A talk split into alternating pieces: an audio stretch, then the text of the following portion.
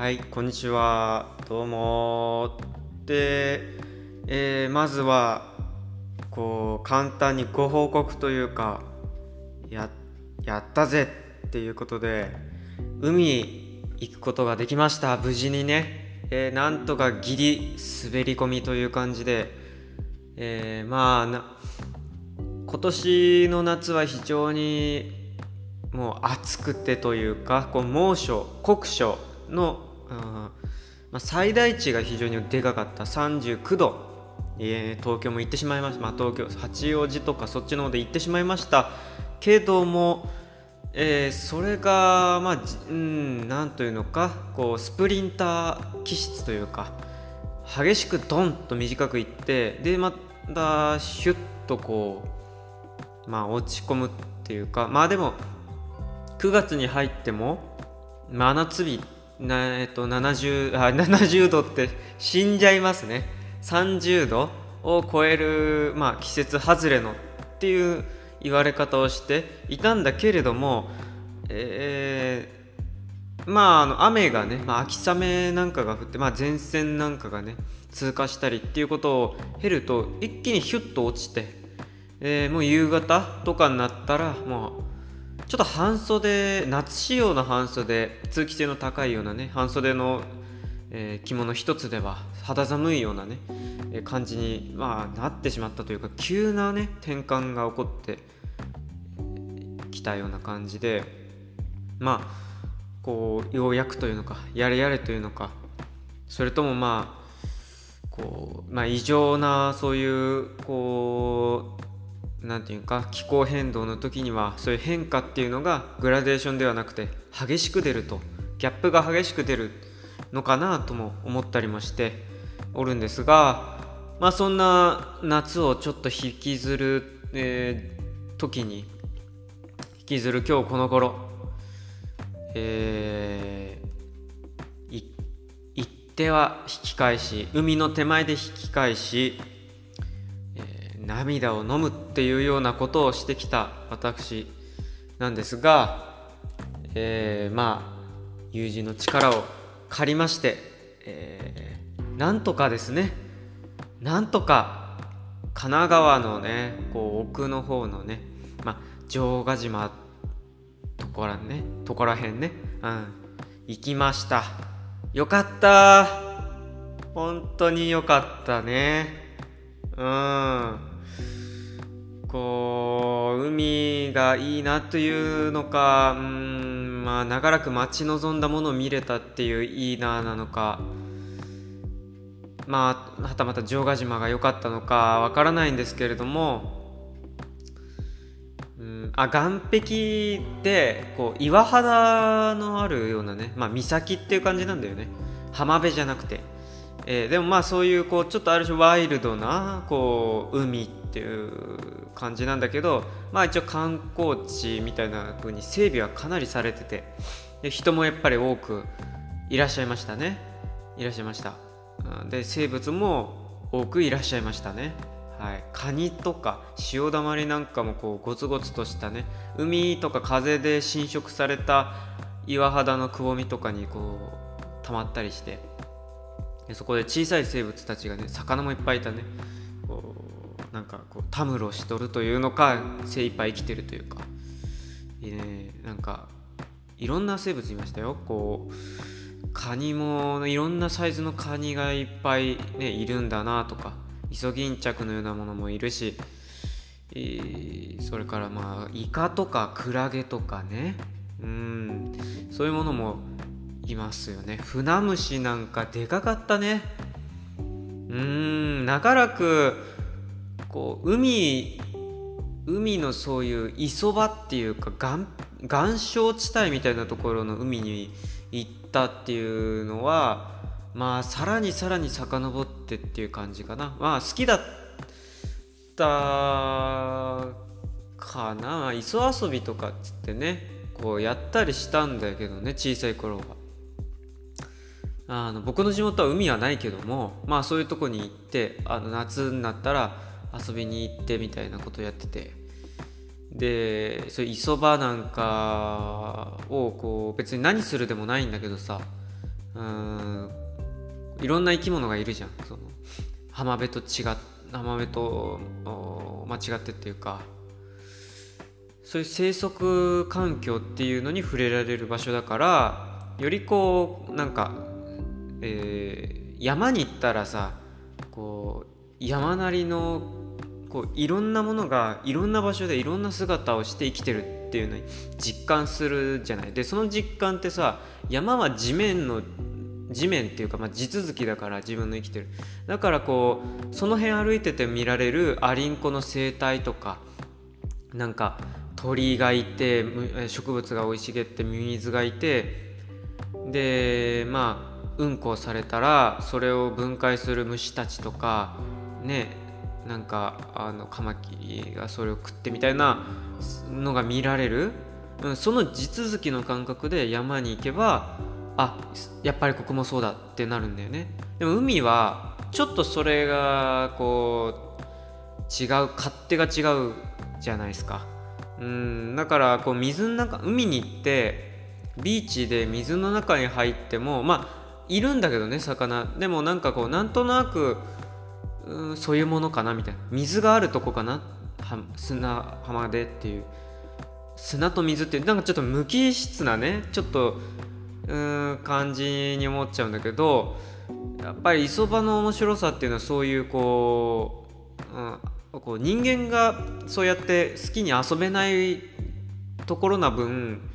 自然のというかこうあ海にもそういうのあるんだっていうのが分かるとこなんだよね。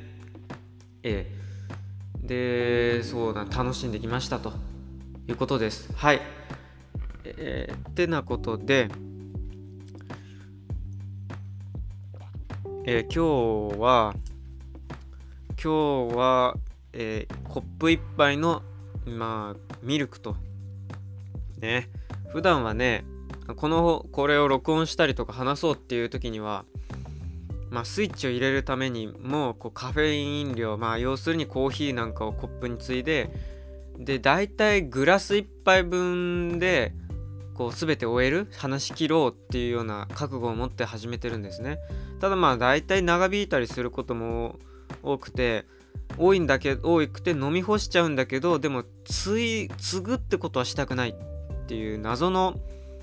こう掟というか気持ちが入って。最後の方は喉カラカラになってやってんだけど、まあ、今日はちょっと全くな衣装替えっていう感じで牛乳飲んでます。ね牛乳ってさなんかここうやってずれてっちゃって長くなんだけどさ牛乳っていつの間にか飲まなくなっててというかどっちかっていうといつの間にか飲んでた？飲まされてたんだよね。で牛うん。こう小学校の時になって小学生ぐらいになって牛乳って飲んでてまあ、まあ、出るしね。でまああれ農家さんとのねこうやり取りっていうのもあって牛乳っていうのがこう最低採用されてるっていうのもあるとは思うんだけどこう子供たちの健康っていうことだけじゃなくてっていうか今だから牛乳ってさちょっとそういうこうニュニュートリッションっていうさこう栄養学とかなんか生理学みたいなところの研究でさやっぱりこうこう人間というかまあ日本人の体質的に牛乳の中にあるタンパク質の一つ一種が分解できないっていうね分解しにくいっていう性質があるっていうふうにまあ言われてるみたいなんですよ。こう他の地域で住んでる例えば、えー、まあヨーロッパの方とかかな、うん、そっちの方の人たちは牛乳をそのままの生生乳とかさ飲んでこう何て言うかな。自分のものに消化するっていうこう体が備わってるんだけどまあ日本人の多くはあそれと同じではないということもあってだからよくこうおな牛乳が合わないっていう人子とかいたわけですよ小学校の時にもね。でその時僕の当時はそういう考えっていうか個別のなんかね個々の体の事情とかそうしたものよりも、えー、学校の健康とかその子供の健康っていう大きなねそういう目標とか目当てみたいな学習指導要項みたい要領みたいななんかそういうでかいものに合わせるっていう方が大きか強かったから無理やり飲まされてたわけね。で残しおのお残しも許しまへんでみたいな感じ。あのまあちょっと緩和されて、えー、事前にね、まあ、口つけてない状態のものを、えー、配膳された後で直後にこう残す何て言うの？減らすっていう行為は認められてたんだけどでもあの口つけて、えー、食べ始めてからは絶対に残すなっていうようなそういう感じだった。厳格に敷かれるんだそれが。だからあのー、あの時、えー、事前にね減らさなかった。お前が悪いと。自分のあの己の胃袋を把握していない。お前が悪い。だからあのー、それを事前に怠ったあ怠った責任はあんたにあるんだからその責任を全うしろっていうようなニュアンスで食わされる。ニュアンスっていうかもうほぼ言ってたよ。そういう言葉で。だからあの泣く泣く食わされる羽目になる子たちがいるわけですよ。それ牛乳もそう。でも牛乳って残すとかさ事前に減らすってできないんだよね。配られて配給制だから。その時にこう親がこう連絡帳みたいなあの先生とやり取りするさ文通するノートみたいなのにこう書いてしたためて送ってたりとかした子もいたけどなんかそれを見つけては先生がさその子供を呼び出して親にこう書かせてなんか免れようとするとは何事だみたいななんかすっげえ怒られてなんかもう泣かされるみたいなさなんか、まあ、子供心にさ、まあ、僕も食がその当時細くてまあ苦労してたのもあってさなんかあの理不尽さっていうのを感じてたわけ、これはなんか歪んでるというか変だなみたいな。健康って何とかさこう学校のてで何を教えてんだろうとかさあのなんか健やかなとか楽し、まあ、幸せとかをなんかの土台になるものとかっていうのをなんか教育とかそういうお勉強とかっていうんだけどじえ本当にそうなのかなみたいな、うん、ちょっと大きく言うとそんな感じも覚えて。でまあでもそれ学校だけじゃなくて親もやっぱり子供の健康を考えてその上で牛乳飲みなさいとか言うわけね、うん、だからその前の前のこう年代というか時間軸の価値観っていうのをこう引き継いでやってっていくわけよ。すぐに今現在進行形の技術とか知識っていうのをアップデートしてまあコンピューターみたいにアップデートして変わるっていうことは人間ないからあのいつだって今でもねあらゆる価値観っていうのはその一個手前とかなんかそういうもので、えー、広くあのルフされてるものっていうのはしあのできてるのが基本だと思うんですよ。うんでまあ家でも僕は牛乳を飲んでたんだけどまあ好きっつうか、うん、まあ好きっていうのかな。まあ、うん、まあ飲、自分から飲んではいたね。なんか、あいいもんだ、いいもんだって言われて。で、まあ、まあ、嫌いじゃなかったし。でも、でもさ、ふと思えばさ、親は飲んでないわけだよね。牛乳なんか。まあ、牛乳なんかって言うとあれだけど。親はそれなんか例えばお酒を飲んでる、えー、周りでねその夕飯とかでお酒を例えば飲むじゃない？で飲んでたらまあ僕の飲み物としてはさお酒当然飲めないからまああの茶かそれとも水かあとはなんか牛乳とかしかないわけ。ジュースはなんかダメとか言われるからさまあ、選択肢がない。でお茶の選択範囲が僕んちはすっげえ少なくって緑茶ぐらいしかなかったんだよな。なんか麦茶はなかったんだようちは。でだからまあ牛乳。でそのなんか子供はあ大人はお酒。で子供は牛乳みたいなそういうテンプレートがなんかちょっとしあなんかできつつあってほいほいって僕もそれに乗っかって大人はお酒子供は牛乳みたいな感じでさトコトコトコってついで飲むっていう当たり前にしてたんだけどでもでも変じゃんね。だって人間にさとってカルシウムがいいとかさタンパク質がっていうのはさあの誰しも共有してることだと思うんでカルシウムは大人になったらいりませんっていうのは嘘じゃん。でむしろこう老齢化すればするほどカルシウム不足というかこう骨粗しょう症の心配まで出てくるぐらいなんだからむしろ大人になってからこそ牛乳飲むべきじゃない？みたいな。感じだと思うんだよね。まあ子供はもちろん成長期は骨をつくとか骨壊し作るがあるけども。でもねいや一瞬飲めばいいじゃんみたいな、うん、感じがするけど。なんか当たり前のように子供が牛乳は飲むもの。で当たり前のように大人は飲まないってな住み分けみたいになってて。それが不思議だなやっぱりもう一回すな。うん。じゃあ牛乳っていいものなの？本当に？みたいな、うん、いなんかなななんかさこう牛乳がいいものっていうかそういう疑いすら持っちゃうよね。大人が飲んでないのにみたいなね。うん。でえー、それでねまあ僕もそれで小学校の時はまあ給食で出ちゃうから飲んでで中学高校ぐらいの時には飲んもうすでに牛乳って飲んでなかったような気がするんだよね。おそらく。記憶がないけど牛乳は飲んでなかった気がするねうん。まあ自分でいろんな飲み物とかを知ってでそれを選んで飲むっていうことができるようになってからはやっぱりこうなんか自然とそっち自分が選んだものつまり牛乳じゃないものをメインで飲むようになって牛乳っつうのはなんか見向きもされないものになっていってでじゃあ子供がね牛乳を飲まなくなってったからから大人がこうあんたなんで牛乳飲んでないのって言うかっていうとそれもなくてすんなり牛乳っていうのはフェードアウトしていくっていうさそれも不思議だなって思うんだよね。あんなにいいって言って飲まされてたのに。あすんなりなんか見逃しちゃうんだっていうことも。あでよしっていうことになる。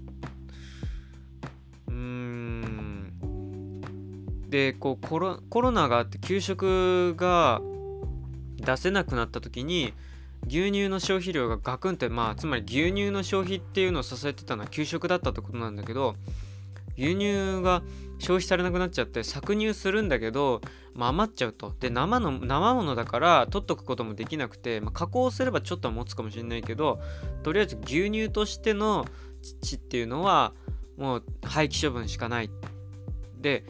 これはコストはどうするんだっていうことまああの大変になったんだよね。農家さんとかはね。あの、業者さんは。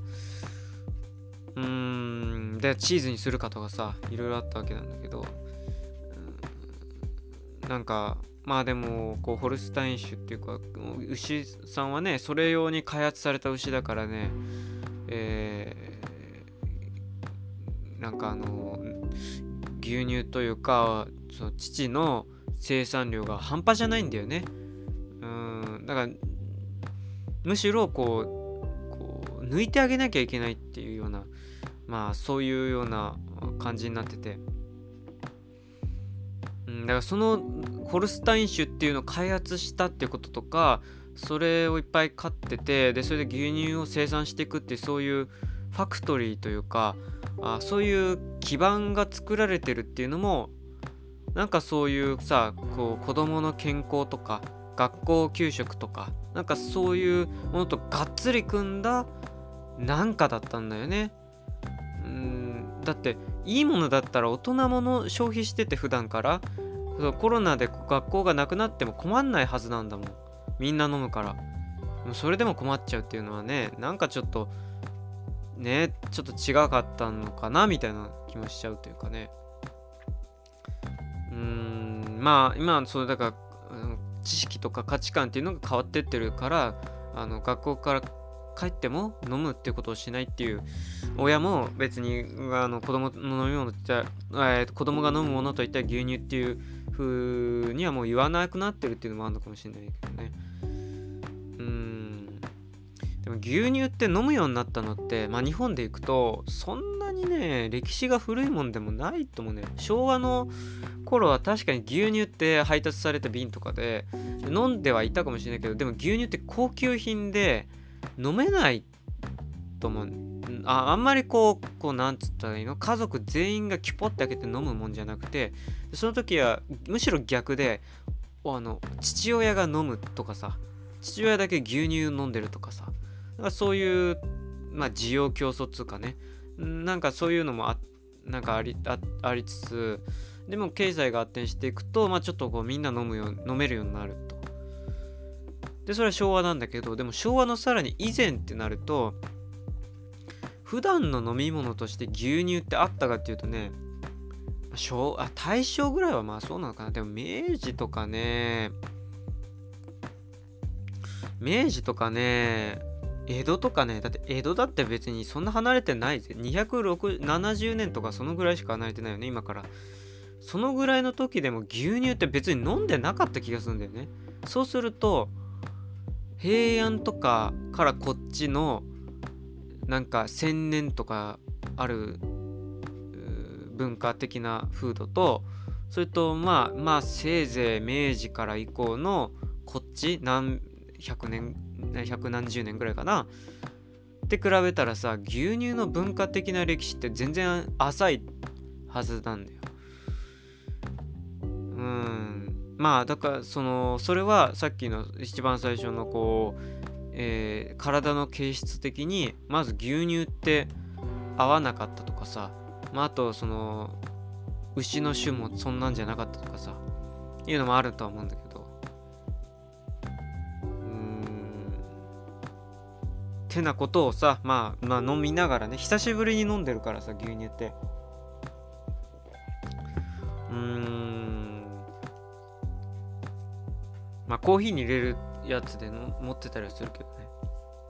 というようなこと。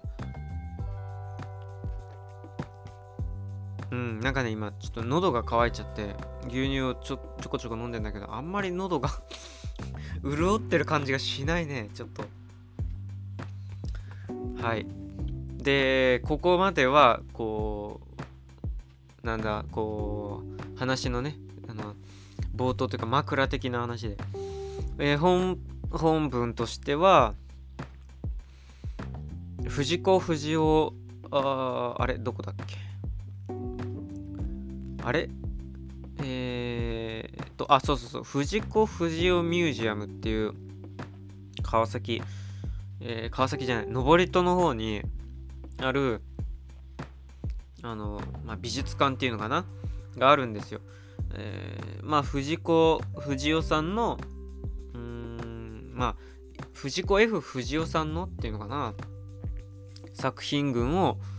えー、それからあの、えー、その作者の、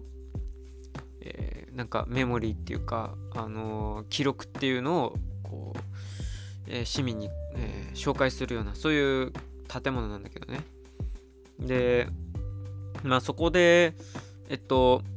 うん SF 短編原画展っていうのをやってたんやってるんですよ。今段階ではまだやってんだけどね。えー、まああ企画展で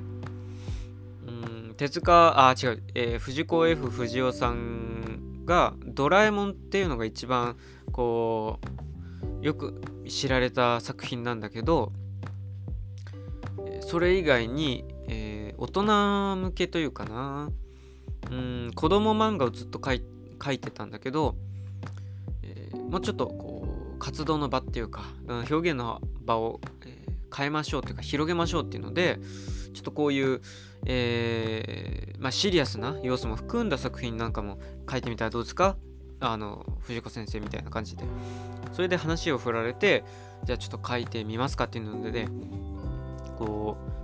う SF うん。でそれを SF を、まあ、あの自分は少し不思議と捉えるんだっていうことで。ミノタウロスの皿っていう作品とかあと、まあ、そこからずっとね結構数あるんだよね。こう絵柄は確かにドラえもんと変わんないんだけど内容がね内容が結構 うん子供が見てもわからないとかさ、えー、まあ大人が読んでもゾッとするとかさそういう、作品群を結構書いていくんですよね。でその作品たちのあの原画です。生のオリジナルの原稿用紙。それを紹介しますっていう展示やってた。それが気になって、え行ってきました。でえっ、ー、とまあ常設展っていうのがこう建物のんなんか1階部分っていうのがにあずっとバーって広がってててかまあ建物の大半それになってるんだけどで SF その今回の目当てになった SF 短編原画展っていうのは一部のエリアで、まあ、ちらっとやってたんでうーんそうそうですね。まあ SF 短編の原なんかその原画展自体はまあなんかまあそなんか一定改めてかんこう発見したとかなんかそういうことはまあそこまでそんなにはないというかまあまあ想像した通りっていう感じだったんですね。うんななんかねまああのまあでも常設展の方でも原画とかさあと貴重な資料とかあそういうのが見られるんだよね。うん、だからあのむしろねそっちの方でへえって思ったことっていうのは多くあったんだな。うん僕あの藤子不二雄さんって僕漫画を漫画好きで読み出してた頃にはなんかその、うん、冒頭の牛乳じゃないんだけどさ子供がは漫画を読むのは良くないっていう風に言われてでもドラえもんならいいよって言って与えられて読むとで与えられて、えー、まず触れる漫画っていうものっていうのがドラえもん、うん、あたり。でそれはみんなが認めるものだった。でも、えー、そっからだんだんだんだん他の漫画があるぞっていうさ他の飲み物ってあるぞとかさで手に入れられるぞみたいな風になってくると、まあ、離れていくんだよ。ドラえもんとかから。まあもっと言うとえあの藤子不二雄さん自体から離れてってもうちょっとこうなんかさこう、うん、そんな風には世の中いかないぜみたいなさこととかさこうなんかちょっとドロドロっとした人間関係がそのまま書かれるとかさこう描写がすっげえ入ってるようなねそういうこうまああとは実験的な漫画とかさおおってなってさこっちのが面白いとか言ってハマったりするしていくわけじゃないですか。でドラえもんとかはこう遠く彼方に追いやっていくんだけどなんかねそのなんかいいもんだっていう風にみんなが認めるものだったらさ全年齢で読まれてておかしくないのにあのー、なんかドラえもんは認められてるんだけど実際に今の若い人があのー、これがお気に入りって言っていつも読んでるかっていうとそうじゃない。知ってるけど知ってるしいいのもわかるんだけどで読んだこともあるんだけどいや別に今は別読んでないっすみたいなうん、そういうものになってると思うんですよね。僕もそうなんだけどその一つとしてはねなんでしょうねこうまあ僕の場合ねまず絵がねはまんなかったんだよ。うん引っかかりがないんだよね。すごくこう。面白みなんかふじなんその意味でこうあれでしか見たことない絵柄だからあのー、なんかそのオリジナルっていうか特徴的？ある意味すっごい特徴的なんだけどさそれしかないっていう感じものだから。だけどなんかその特徴っていうのがこうすんなり読めるような企画されたあの品々みたいな感じでデザインされてるようなものに見えてうーん少しこう絵の魔力というか絵の絵に人間が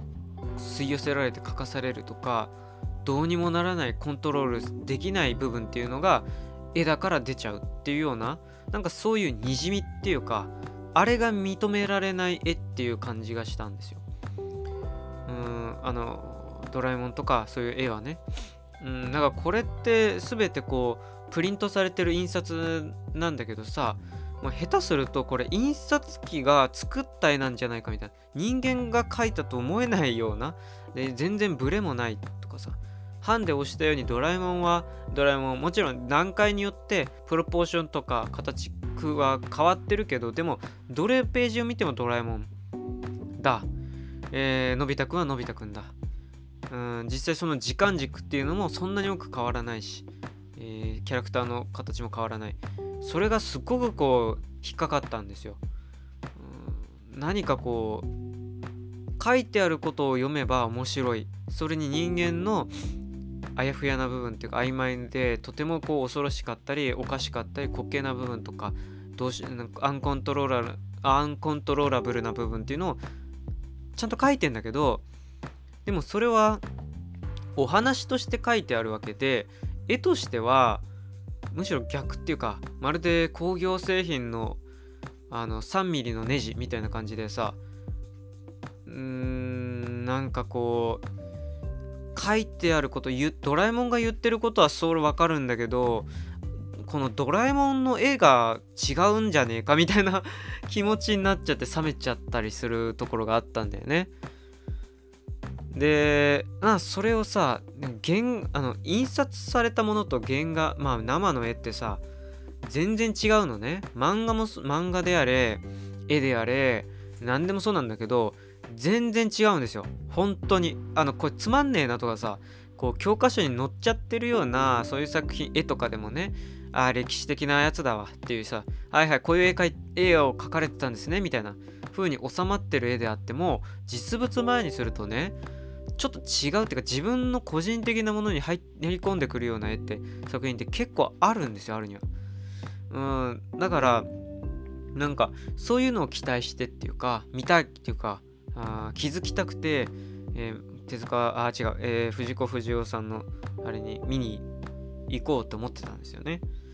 で行ってえー、なんかあのチケット販売がしてなくて事前にネットから入って予約してで自分で出力してで持ってくっていうようなシステムだったのね、まあ、これコロナだからかよくわからないんだけどうーんまあそれをしてえー、大人一般1000円かな。で、えー、握りしめていくと。で行くともうすっごい家族連れがもうずらって並んでて。で何時から何時の入館のご予約のお客様はこちらに並んで列を作ってくださいみたいな。で順番に案内しますっていう。なでこう裁かれていく。でようやく入るとその中もすっごい混んでてね、まあ、あらゆる年齢層の人がまあ比較的若いですね、えー、まあちっちゃい子連れの家族さんが、えー、にぎわしていてでも20代ぐらいのカップル、うん、もこう来てるんだよね。うん、すっごくこう見でなんだろう。まあ普通のこうなんだろう。ドラえもんファンですっていう感じじゃない人でもカップルで来てたりしてドラえもんかわいいとか。ででドラえもんファンですっていう20代とかねそのぐらいの人っぽいなっていう人もいる。あとは漫画が好きですとかね。うん、そういうコアな感じの人たちもいて。であとチラチラとシニア層というのかな、うん、なんかそういうな懐かしいというのかな。まあそういう人たちもちょっとまばらにいるみたいな。あー愛されるってこんな感じなんだっていうさふうに思いましたよね。一つのこう作家で一人あ一人の作家で一つのまあほぼ一つのまあ漫画というのかそういうものでもまあこういう形で愛されるっていうのはすごいことだなぁと、まあ、改めて思ったんですね。うん。で、こう、まあまあ、いろいろ見ててね、こう、なんか、なんていうのかな、こう、ガラスケースっていうか、奥まったく、ちょっとうーん、なんか、え、ー、と、シアターっていうかさ、こう、覗き窓みたいなシアターがあってそれがガラスがはまっててでそのガラスを覗くと向こうの方にテーブルがしつらえてあってそれに漫画道具があのあのディスプレイされてる。んでそれを見ていくとね多分手前のとこにこう透明なガラスとかがあってそこにプロジェクションマッピングみたいにしてこう投影されて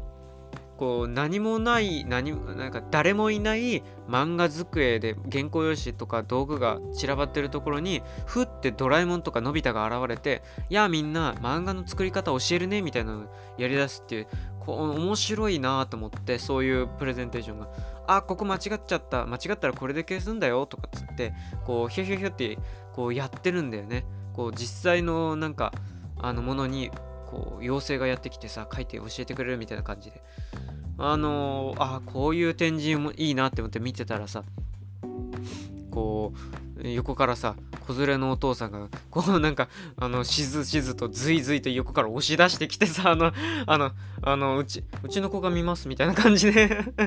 あのああなた大きいですよねみたいな。じゃあいいですよねみたいなねズズズズズってこう、静かに押し出されていくみたいな感じとかはさ、あの、あ、やったりしてさ、あ、すいませんみたいな。なんか肩身が狭いの？みたいなさ、感じもあって。うーん、で、まあいろいろとね、こう、あに、あの、なんだ、小学校、あ、小学何年生っていうさ、こう児童向けの漫画雑誌とかで最初、ええっと、えー、連載とかしてたからドラえもんはね。なんかその当時のものとかさカラー原稿とかんだけどあー綺麗だなカラー原稿とかね、うん、きちんと残ってるし色も落ちてないしあんまり、えー、それと何よりもこううんまあまあ自動画っていうかこうシンプルな形シンプルな色使いでで色を混ぜないで使うとかさいうのがあってああ初期の初期のジャイアン超かわいいみたいな 感じ？うんとか見て。で使ってた道具とかもあるんだけどあの生協のね生協の水彩絵の具とか使ってたんだよね。あの透明なさビニールのケースっていうかこう柔らかいビニールのケースにあのチューブプラスチックのチューブでさこうずらーってこうなんか入っててで絶対にあれをさ一回出したらさ綺麗に収めるのがさ難しくなっちゃうやつ。あれのあの水彩絵の具を使ってたとかさあと色鉛筆もなんか普通の自動学だ要するに小学生が使うような道具でやってたみたいなんだよね。あそうなんだみたいな。でちょっとなんかあの見てるとこうなんかその道具からこの絵が来てるっていうのもなんかすんなり納得がいくようなそういう雰囲気があったね。小学生が描いたというわけじゃないんだけど何ていうのこうあの見たらすっごいちゃんと作ってる絵だし、えー、むしろなんか逆に怖いぐらい。大人が描いてると思うとすごい怖いぐらいれん？あ違うか。そなんていうの？こうあこれこれを実際に描いてる描くっていうことを想像すると怖いぐらい冷徹なぐらいに前をこう作り上げられた職人の作品のような絵描線とか色使いになってるなって思うんだけどでも、まあ、ちょっとそれを抜きにしてぼんやり見るとなんか小学校の図画工作の時に教わるような感じで書いたっていう風にもなんか見れる、まあ、要するに親しみやすいっていうような風にも見れるっていうのがすごい。でもちろん書いてたのはいい大人だよ。いい大人が一生懸命書いてたんであそこのバランスっていうかうーんって思って。でほんと漫画の白黒モノクロ原稿をこうまあ見ていくとあの僕がさ漫画漫画をコミックスで読んでた時にちょっとこうなんかあの面白みがない絵だなとかさあハンデをしたような感じがしちゃうとかさ思ってたその普段の漫画原稿ですよ。やっぱり違う違いました？生原稿は。うーんなんだろう。例えばねスクリーントーンっていうのを貼るんですよ。モノクロの、えーと、漫画原稿には。でスクリーントーンっていうのはあのグレートーングレースケールとかあグレートーンを出すために絵の具とかあ墨とかってやる方法もあるんだけどそうすると大量生産の時の印刷機にかけるあスキャンしてかけるとあのー、まあ精度の問題もあってすごくこうまああのー、通説では汚く出ちゃうと。あなんかまるで埃のすっごいかぶった床面みたいな感じで出力されちゃって綺麗に出ないのでそれをきれいに出したいんであればあちゃんとこう印刷機に向いたあこういう道具がありますからこれ使いましょうっていうので、えー、そういうシートが貼れペタって貼るシートがあるんですよ。こう点々ドットで全部、あのー、なんか印刷されててでそのドットの大きさとこう細かさで、えー、灰色の濃淡が出せるっていうやつなんだよね。でそれをペンとかで描いたあなんかキャラクターの絵にこうここを色付けしたいっていうとこに形切り抜いてペタって貼るんだよなんかそういうスクリーントーンなんかも細かく貼ってたりとかあしてでなんかそのスクリーントーンとかの厚みとかなんかそういうのが出てくるとあの、なんか途端にさそれまでこうなんかこれ印刷機が人間っていうよりも印刷機が作った絵みたいだなって思ってたあの平坦さっていうかあの平面の中に敷き詰められた寸分たがわない、えー、なんか製品みたいな感じのものがこう人間の手で作ったものって感じがした。本当に物物体みたいになってるからさ。厚みが出てきたりとかいろいろあのホワイトで消したりまた塗った塗ったりとかさいろいろぐちゃぐちゃってやってるとねそれが面白かったね。でそのスクリーンえ木とかを見ても木もすっごい細かく描いてたんだよね実はね。全然気づかなかったね漫画の印刷された本見てたらね。もうすっごい細かく葉っぱとか描いててでちょっとこう生い茂った葉っぱを描くときには鉛筆とかでぐじゅぐじゅぐじゅぐじゅぐじゅってぐるぐるぐるぐるぐるぐるって細かく影を作ってその上にグレートーンスクリーントーンを貼るみたいなこともやってるしあとこう遠くの方にね奥行きがあってどんどん消えてく空気の遠近法で消えてくみたいなそういう木々を描くのにもなんか細かいこうペンとかでこうさっさっさってこうなんていうの？こう日本画の下書きみたいな感じで抜いてるみたいな。あー、こんな風に書いてあるんだ。これはちょっと違うぞっていうか、思ってた藤子不二雄じゃないぞみたいな。うん、なんで見えなかったんだろうって思った、思ったのがあったりするね。うん。まああのね、そういう道具から絵が作られるあの人間の感覚それまでかその人の蓄積してきたものからも作られるんだけど絵は道具から作られる。絵は道具から育てられるっていうこともあるからさっきの色使いとかそういうのもそういう道具あ何もプロフェッショナルものじゃない。プロフェッショナルまあエキスパートなこう専門性の高いなんか高い道具とかじゃないっていうものからこれありっていうような感覚と同じようにして漫画っていうのも漫画の道具ってほとんどねこれ建築関係の業界で使われるようなそういう道具が多いのね。あの例えばねよくみんな言ってる G ペンだとかカブラペンとかっていうつけペンね。こう木の棒のステッキがあってでそこにこうあの金属製の針みたいなさこうまあなんかネイルこう引っかくやつっていうかこうつのつまさあペン先か、うん、あれを刺して使うやつね。でちょんちょんってつけてインクを、うん、引くっていう。あのインクもあのペンも製図用のものなんだよね。うん図面を引いたりする時のために作ら開発された道具であって全然絵を描くための道具でも何でもなかったんでそれを漫画日本の漫画っていうのは取り込んでああいう絵を作ってった。でそのスクリーントーンだってあれはデザインのものだあ建築とかあそういうデザイン設計のために、えー、開発されたものだったわけだからあ何一つ漫画のためのもの何一つっていうかまあまあほぼないなかったんだよね。うんそれがこう育てた絵っていうのが面白いよねやっぱり。うん。ねなんかねあと、なんだっけな。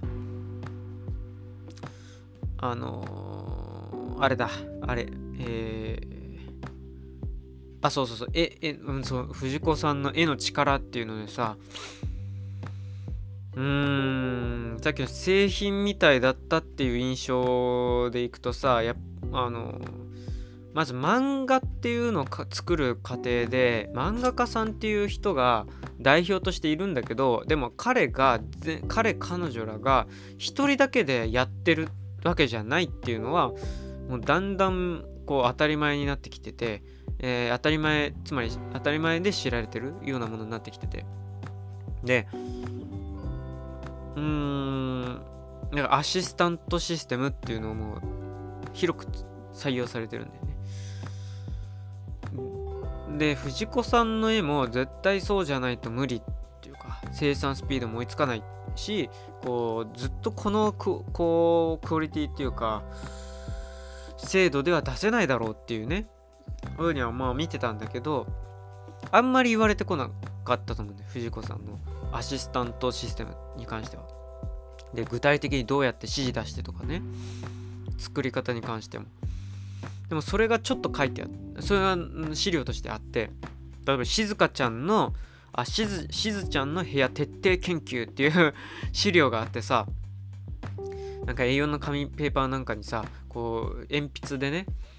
あの定規とかわかんないけどこう使ってさこうすっごいきちんとパース取ったあれとかにこここにはこれがあってタンスはこういう角度でこういうしつらいのものが必ずあってでチンパンジーのぬいぐるみがは外さないでくださいとかさあの今のな感覚まあ子供の部屋でもあるからさそのじももうあの子供の時代なんてはるか昔に過ぎてしまった自分の感覚で作ってしまうとちょっと問題があるかもしれない。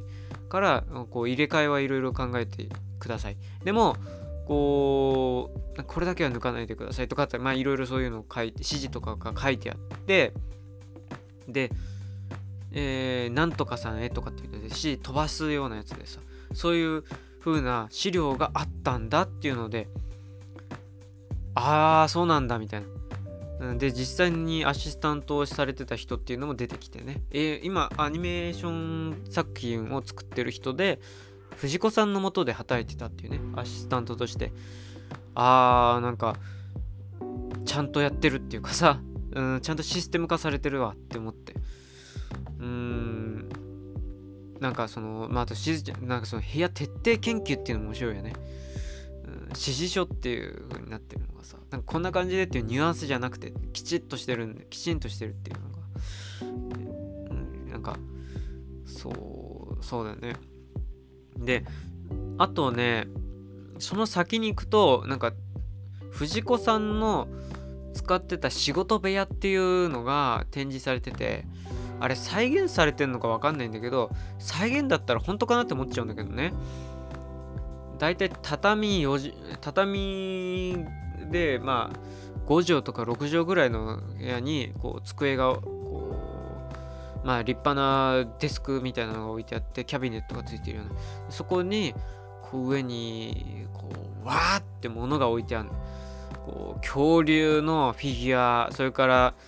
えー、はしご車あとモスラの幼虫あとなんだかなんだっけななんか忘れちゃったけど、なんかまあ本とかもあったかななんかそういう好きなものとかを机の上に置くタイプなんだみたいなが置かれてて、で、机の、あの、傍らにはね、恐竜の化石が置いてあるわけ。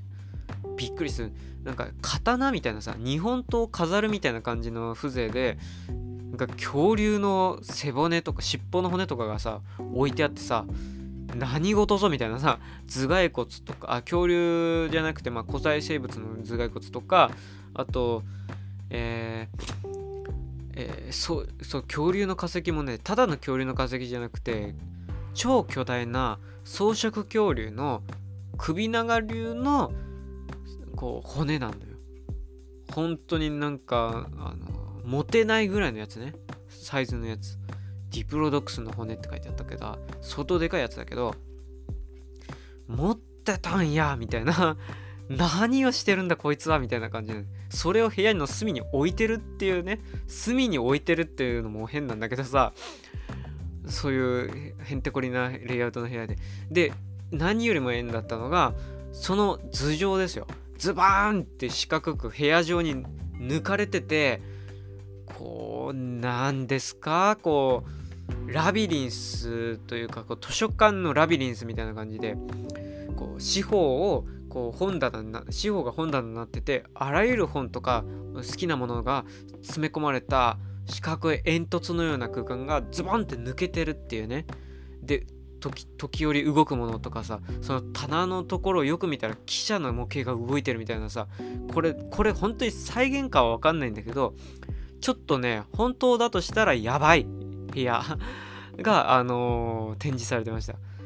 でやっぱりねこう横で見てたカップルもねこのお姉さんがさいやーこれ自分の彼がこういう部屋住んでたらちょっと引くよねみたいな ちょっと嫌だよねみたいなこと言っててその通りだなって思っちゃったよね。あのなんかねうーんまああのゴミ屋敷とかじゃないんで汚いとは僕は思わなかったけどでも要素があまりにも多くてでしかもこうあまりにもまあよくこうあえアメリカのちょっとコメディ映画っていうかドタバタホラー映画みたいなやつ見るとなんかねあそれもちょっと古いやつね、うん、の映画を見るとさなんとなくうだつの上がらない漫画大好き青年とかが出てきてでこうバイトしてんだけど飲食店で。なんかでも本当はちょっと漫画が来てんねんねみたいなこう横でさあの隠れて隠して漫画を描いてでなんかあのバカにされるみたいなさあスポーツマンからバカにされるみたいな。でも家帰るとあなんか屋根裏部屋みたいなところが自分の部屋でそこに幼い頃から好きなものがバーって あっておもちゃもあるしで周り中にこうポスターとかさこう漫画のねこうウォーあのなんていうかなこうウォールペーパーみたいななんかこうバーって貼ってあるみたいな。あなんかそういう感じなんだよ。でえー、なんかそのなんかあーこれは立派な子供部屋だって思ったね、うん、なんか子供子供部屋おじさんじゃないんだけど、うん、本当にね子供なん感じがしたんだよ。うーんこうそれがやっぱり一つ大きな原動力っていう原動力っていうよりもねこれ子供の要素っていうのが何やら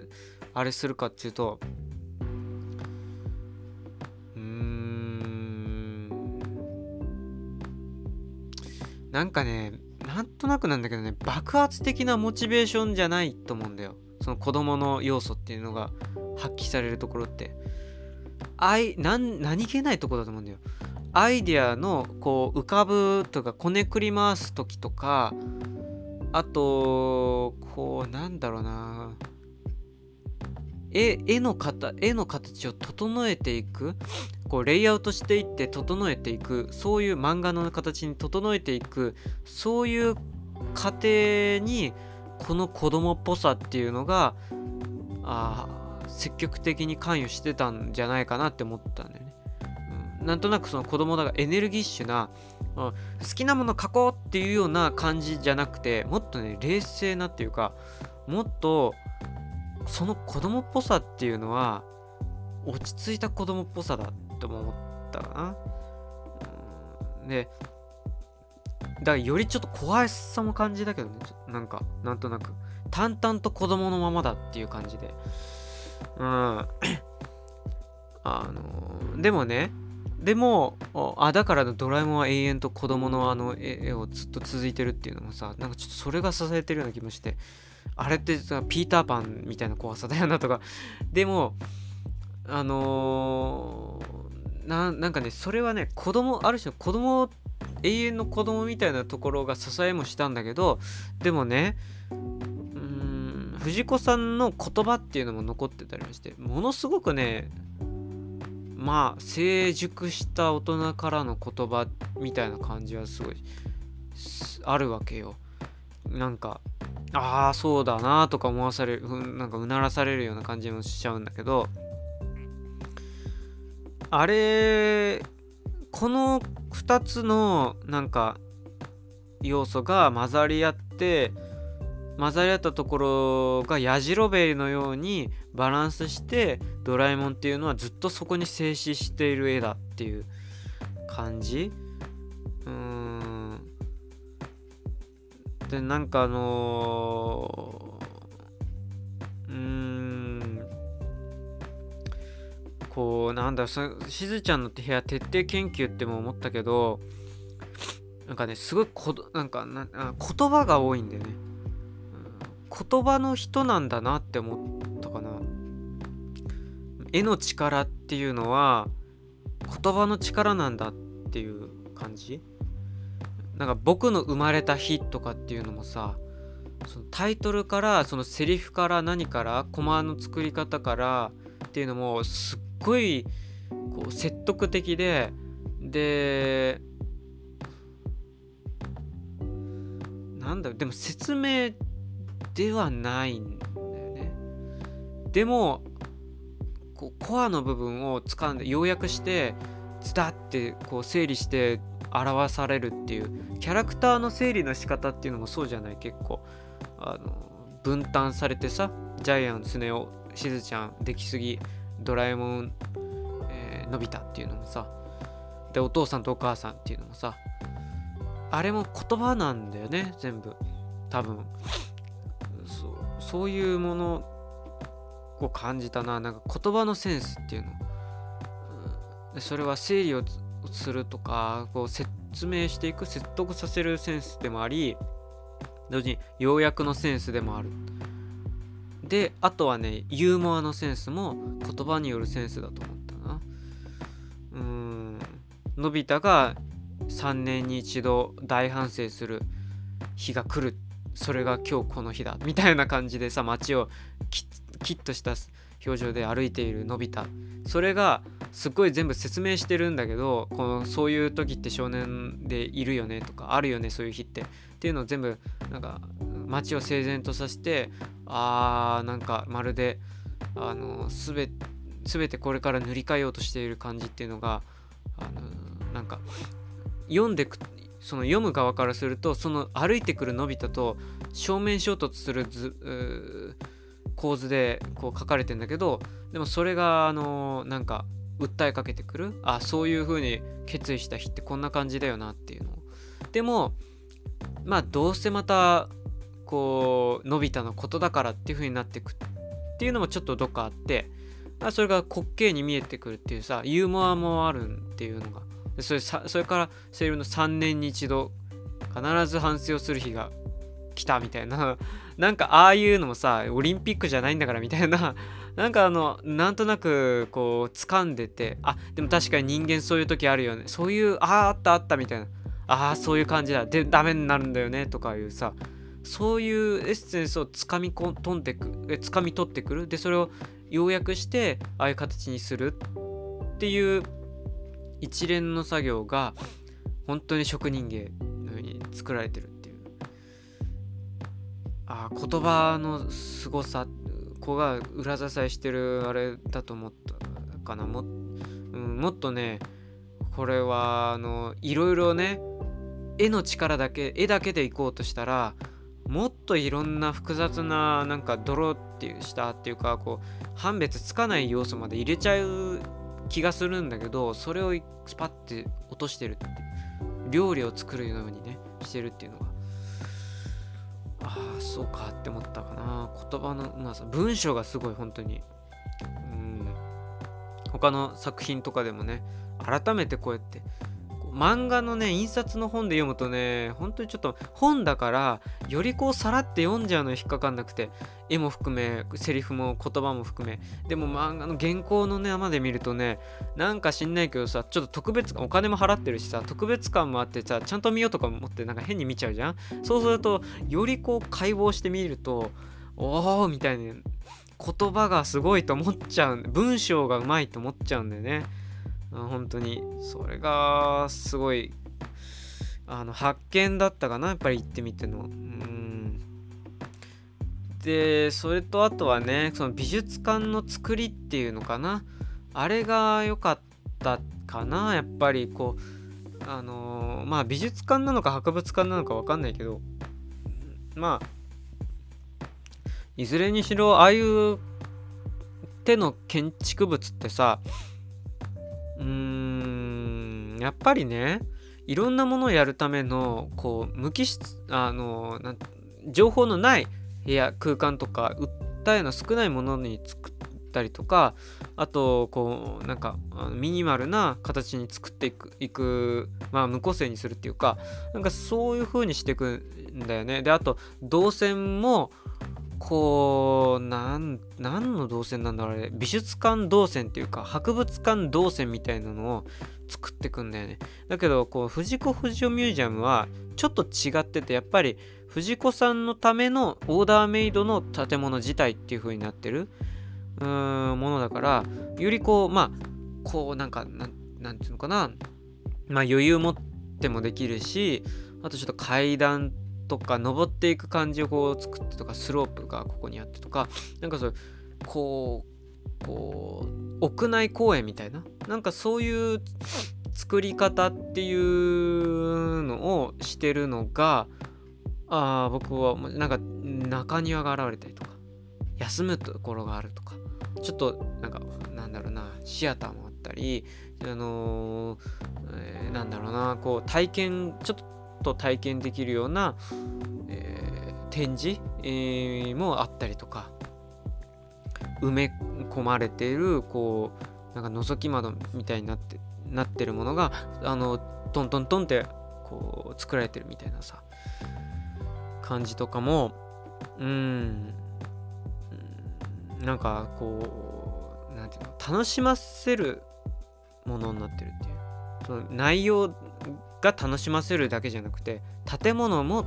一体になって楽しませるものになってるっていうのがそれがやっぱりいいなって思ったところいいポイントではあったかな。うん。うんそうだね。であちょっと言い忘れちゃったことがあった。さっきのね「僕の生まれた日」っていうものはね僕すごいこうコミックで読んだ時にこうあーすごいなーって思った。じんなんかなんかを感じ取った作品あのエピソードではエピソードなんだけど、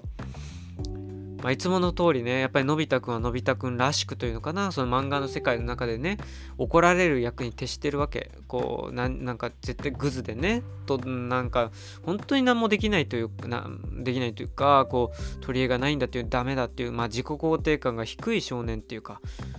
まあでもちょっとこうまあある意味、考えない深く考え込まないっていうのがそういう風にこう自分を追い込む追いやっちゃうんだけどでも同時にそうやって深く追い詰められてもあんまり深く考え込まないおかげでまたケロッと遊びに行こうみたいな。うん、すっごくひど、うん、勉強しろ勉強しろ勉強しろってもう今やろうと思ってたのになんでそうやって毎回言うんですか？みたいな。お母さんみたいな。そうやって言わなければ僕だってちゃんとやるのに、本当にちゃんとやるの？やるに決まってるじゃない。じゃあ、ほっときます。好きなようにすれば？あ、好きなようにしていいんだ。よし、遊んでいこう。遊びに行こう。みたいな。で、またもう一回引き戻されて、今度はもっとさらに怒られるみたいな。で、なんでこんなに理不尽なんだみたいな。で、それはドラドラえもんがそれは君が悪いよ。まあ確かに自分が悪いのは分かってるけど何かおかしいじゃないかっていうので泣いてるみたいなさ。あれがさ僕はまだそれが分かるというか引き、ま、あの頃に戻ってこう勉強しなさい勉強しろ勉強しろって言われる。牛乳飲め牛乳は体に牛乳は子供が飲むあ子供は牛乳を飲むもんだ。給食は健康のために作られてるんだ、えー、の食べ残しはいけないんだ。ああそれは分かってる。それは分かってるんだ。でも何か理不尽じゃないか。自分はこれがちょっとできないんだ。でもなんでダメなんだ？それが許されないんだ？みたいなことのこのまあ大人のあれっていうかまあ、大人になっていく過程のなんかこう理不尽さみたいなものでもあるかもしれないけどこうなんか分かってんだよ分かってんだけどみたいな。なんかあの感じもすごくしてでそこからさらにきっと僕あのお母さんは僕の本当のお母さんじゃないんだ。だからこんなに怒るんだ。理不尽なことばっかり言うんだって思って。でドラえもんに頼み込んで僕の生まれた本当のあわけっていうか本物の親を見に見つけに行こうと思う。だからドラえもんタイムマシン用意してくれっていう風に言うっていうあのこうとなんか発想の突飛さっていうかさこうジャンプする感じっていうのもなんか切実なものとしてわかるんだよね。うん。たかだか怒られて当たり前のように怒られただけ。好きなようにしなさいあ好きなようにっていうかあの自分でなちゃんとやるんだったらコントロールするんだったら私も何も言いませんよと親としてね。うん。だからそれ本当にできるんだったら好きなようにやりなさい。あんたのやりたいようにやりなさい。だけどあのあ好きなようにしていいんだ。じゃあまず遊んでこよう。それがダメなのよって言われるね。あれはあの当たり前なんだけどそれが理不尽に思っちゃう時っていうのが理不尽に感じちゃう時っていうのがある。で実際ちょっと理不尽なところもあるかもしれない。でそれに疑いを持ってじゃあ本当の親を見つけたいとかね。あれは本当の親じゃないんだきっと今の親は。ああいう感覚なんで。で実際見に行って。まあ確かめるんだけどさ結局。ね。うーんそれを見ていってあの冒頭のその導入部分で多分ねうんとライフステージによってどっちのキャラクターにつくかっていうのが変わってくると思うんだよね。これ。いつの間にかね入れ込むキャラっていうのがひっくり返ってる時が来ると思う。あの僕はねこれを見ててあのうん小学校低学年の時に読んだ時はもしかすると伸びた100%に近い状態で僕は読んでたかもしれない。うーんだからあの俺のび太くんの言う通りだみたいなねあああそうだよやっぱりそう分かるぞみたいな読んでたかもしれないけど今となるとね一回飲み込んだ状態でのび太くんの言ってることとかなんかちょっととんちんかに見えることをあの呼び戻さなきゃいけない自分の中に。ああでも小子供の時ってそういう風に思うよね。こういう状態シチュエーションになった時っていう風になる。だちょっと説教なんかなんとなく説教してる立場に僕が一回立って見てるみたいなさ感じで親になったらもしかすると全然違う風に見えちゃうかもしれないっていうのも俺さ原稿を見て思ったね。うん。多分本の中でよつながってるストーリーものとして見ちゃうとすんなりそのところ引っかかんないでいつの間にか入れ替わってると思う僕、うん、幼い頃はのび太になってるかもしれない。でも大人になってその漫画の本として本を読み返すと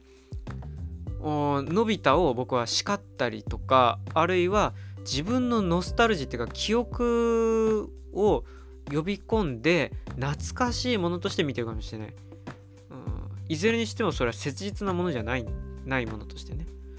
けど原稿用紙を見ると原稿用紙はねやっぱりこ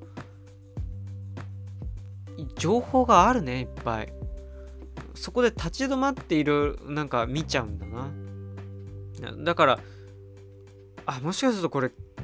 変わっちゃうかもし変わっちゃってるかもしれないなみたいな。見るっていうかもそれをまああのあ1時間喋ってる。うんこうおい。うん。まあそんなこともまああの見ててもあの発見したことです。で、えっと、ああとね、なんか屋外のちらっとこうちょっと飛び出たねところにね、あの木こりの泉がね、あの木こりの泉の綺麗なジャイがブーって出てくるね、ああいうシステム、ああいう置物もありましたよ。うん、すっごい写真のスポットになってました。で、えっと、あとはね、あの、あれですね。えっ、ー、と、美術館のね、ミュージアムコーナー、あ、違う、ショップじゃねえのかな？んか、なんかちょっと、みんなの触れ合いコーナーみたいな、ふあの広場みたいなところがちらっとあって、そこになんか、あの、なんか仕掛けのインスタレーションとか、あと、あの、ミニシアター、それとガチャポンコーナーがあったんですね。あのガチャポンコーナー、んなんかミュージアム限定バージョンみたいなやつ、あれが、こう、あしつらえてあって、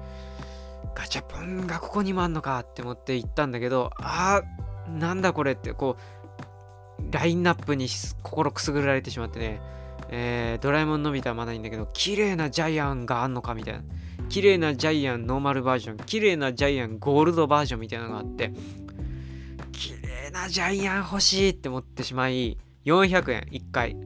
えー、それをね、もう子供とか大人に混じって僕も回して、一発目、ドラえもん。400円、まあ、まあ、まあ、ドラえもん、まあいいか。でもなん、いや、綺麗なジャイアン素敵連。もう一発かな。いいかな。でももう一回、あもう一回だけならやろう。引いて、ドラえもん。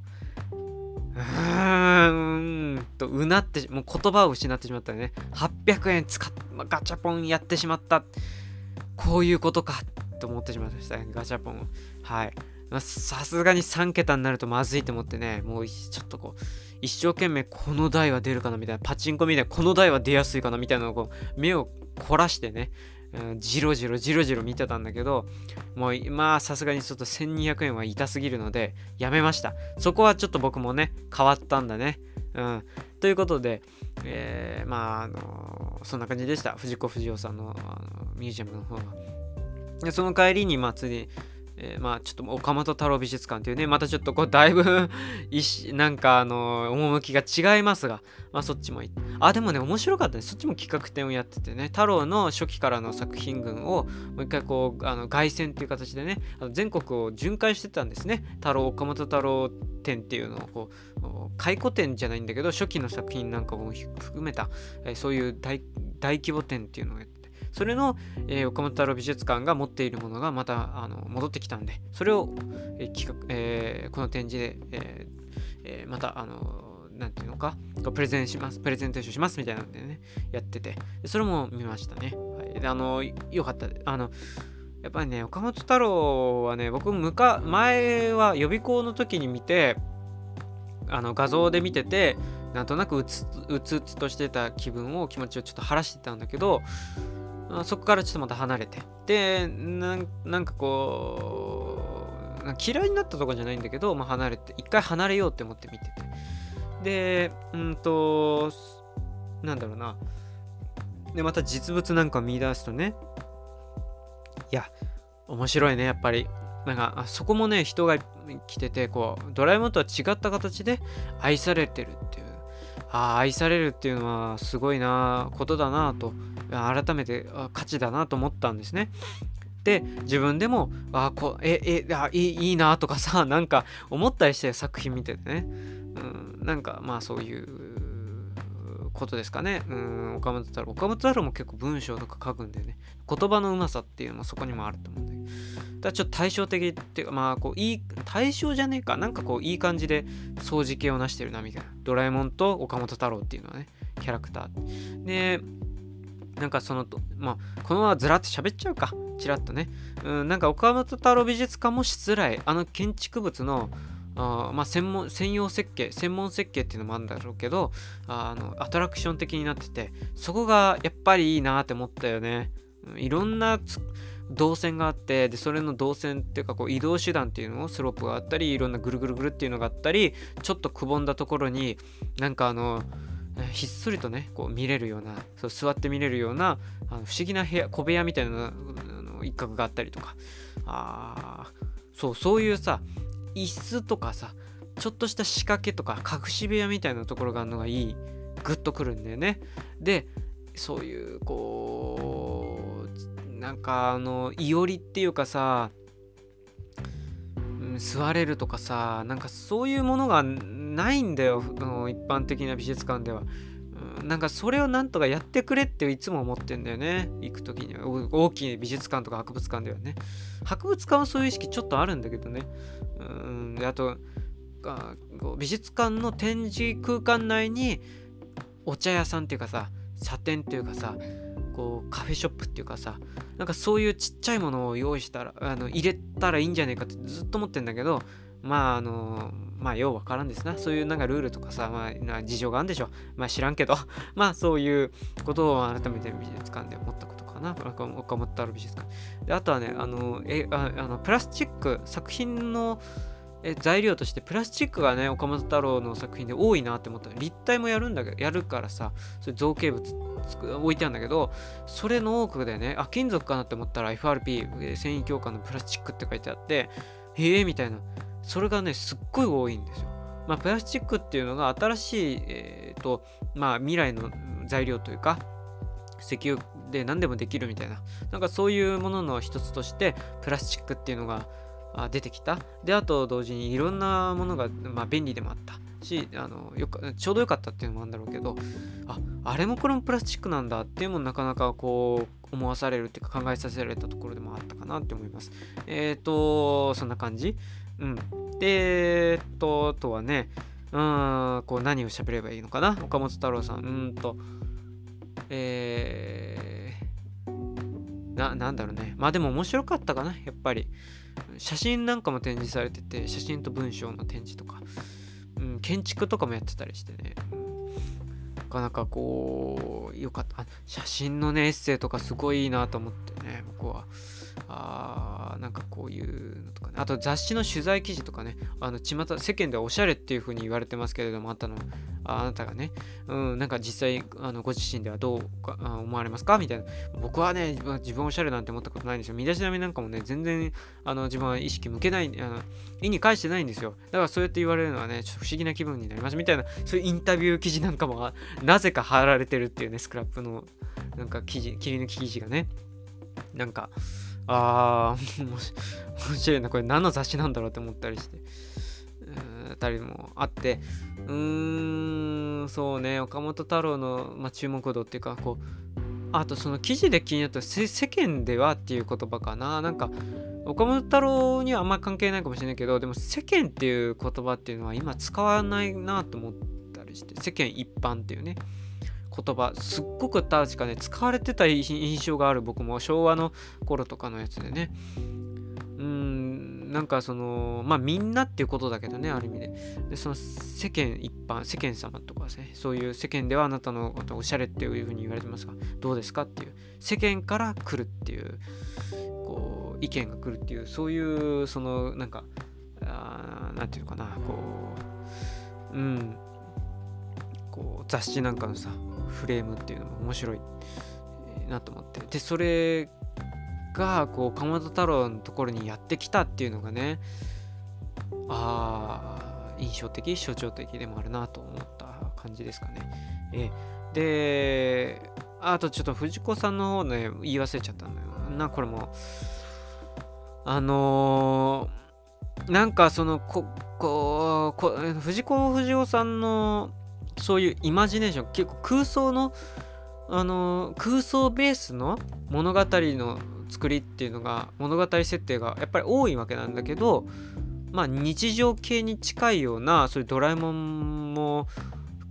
ドラえもんだって基本設計はやっぱり空想上のものっていうか空想ものだよね。でああいうところであのうんあ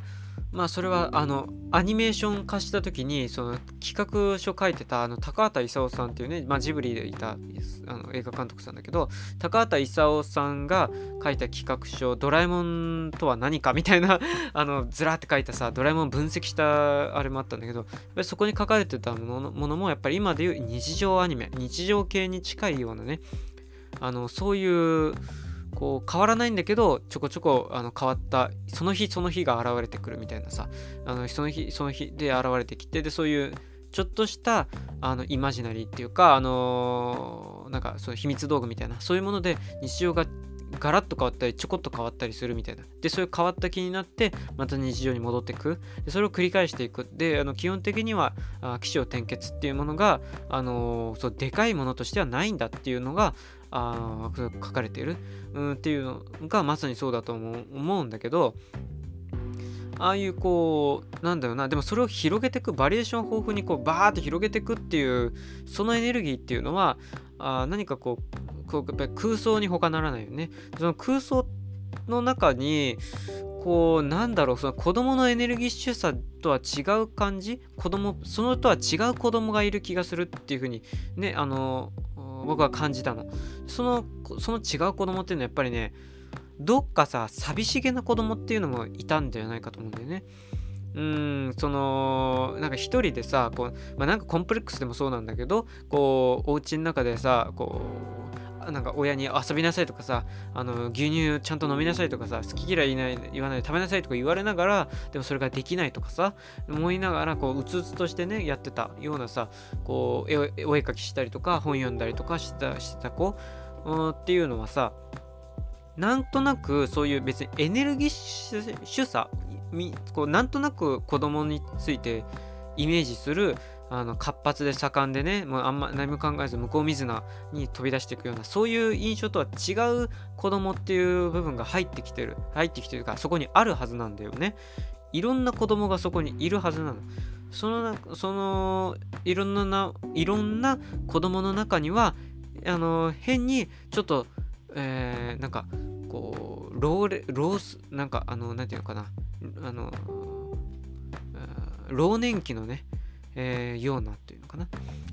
もうもう若干目若干例にしてのちょっとこう達観した目を持ってるようななんかそういうようなあちょっと諦めたような目をしてるようなそういう子供っていうのもあいいるんだよ。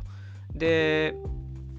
そういう寂しさっていうのかな。それをちょっと僕はね持ってる気がしたかな。やっぱりドラえもんのドラえもんじゃねえ藤子不二雄さんのそういう一連の作品なんかを生で見ていて。うん。あうんそうそうだね、うん、だからあだからこそこうほぼ全年齢に適応したというかこう懐の広いというかきちんと作られてんだけど間口が広い。でそれをあのいろんな人が入ってきても支えられるような土台の作り方設計の仕方をしてるそれができるっていうのはあの極端にエネルギッシュだったりえエネルギッシュっていうかこう極端に突き進めっていう形っていうかまあこうニュアンスっていうかフィーリングだけでもない。でもあの何そのフィーリングの中の何を取ってくるのかっていうそのポイントを抑えるっていうね。なんかそこのをなんかあの掴んでたからなんだなっていうのを思ったな。やっぱりこうで子供こうなんていうの？こう藤子先生の言葉みたいなので子供漫画っていうのはあの子供がね、えー、子供のためをもってね、えー、子供のためにね子供が楽しむ、えー、楽しむためだけにね作ってはあのダメなんですと。全然それではあの掴む何も誰も捕まえることができないんですと。なんか本当にねこう子供漫画っていうのを作ろうとしたらあなんだ大人も読めるようなそういうこう物語そういう作品を作るつもり。で実際そうやって作ろうとして作らなければ本当に子供漫画っていうのは作れないんですよっていう。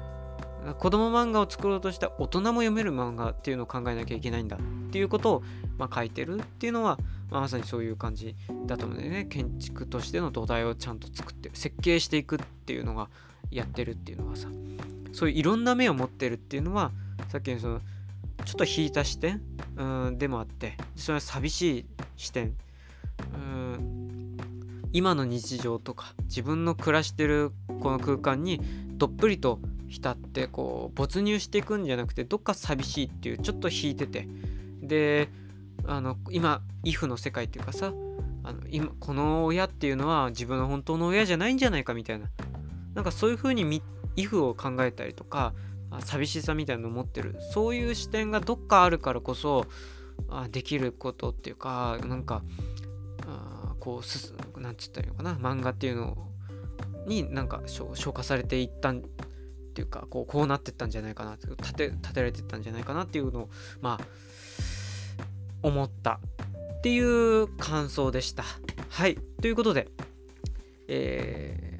ー、藤子不二雄さんの展覧会に行きましたという大まかな今日の話っていうのはここで、えー、一通り終わったんで、えー、ありがとうございましたっていう感じですかね。はい。えー、また次回、ちょっと別の本当にえー、なんか話でき、えー、今度は何だろうなまたちょっと企画というかあのお話なんかなんつうかなこうネタみたいな話、それを、まあ、しようかなと思うんですけど、え、まあどうなるか分かりません。はい。ということで、また是非聞きに来てください。ではではまた、バイバイ。さよなら。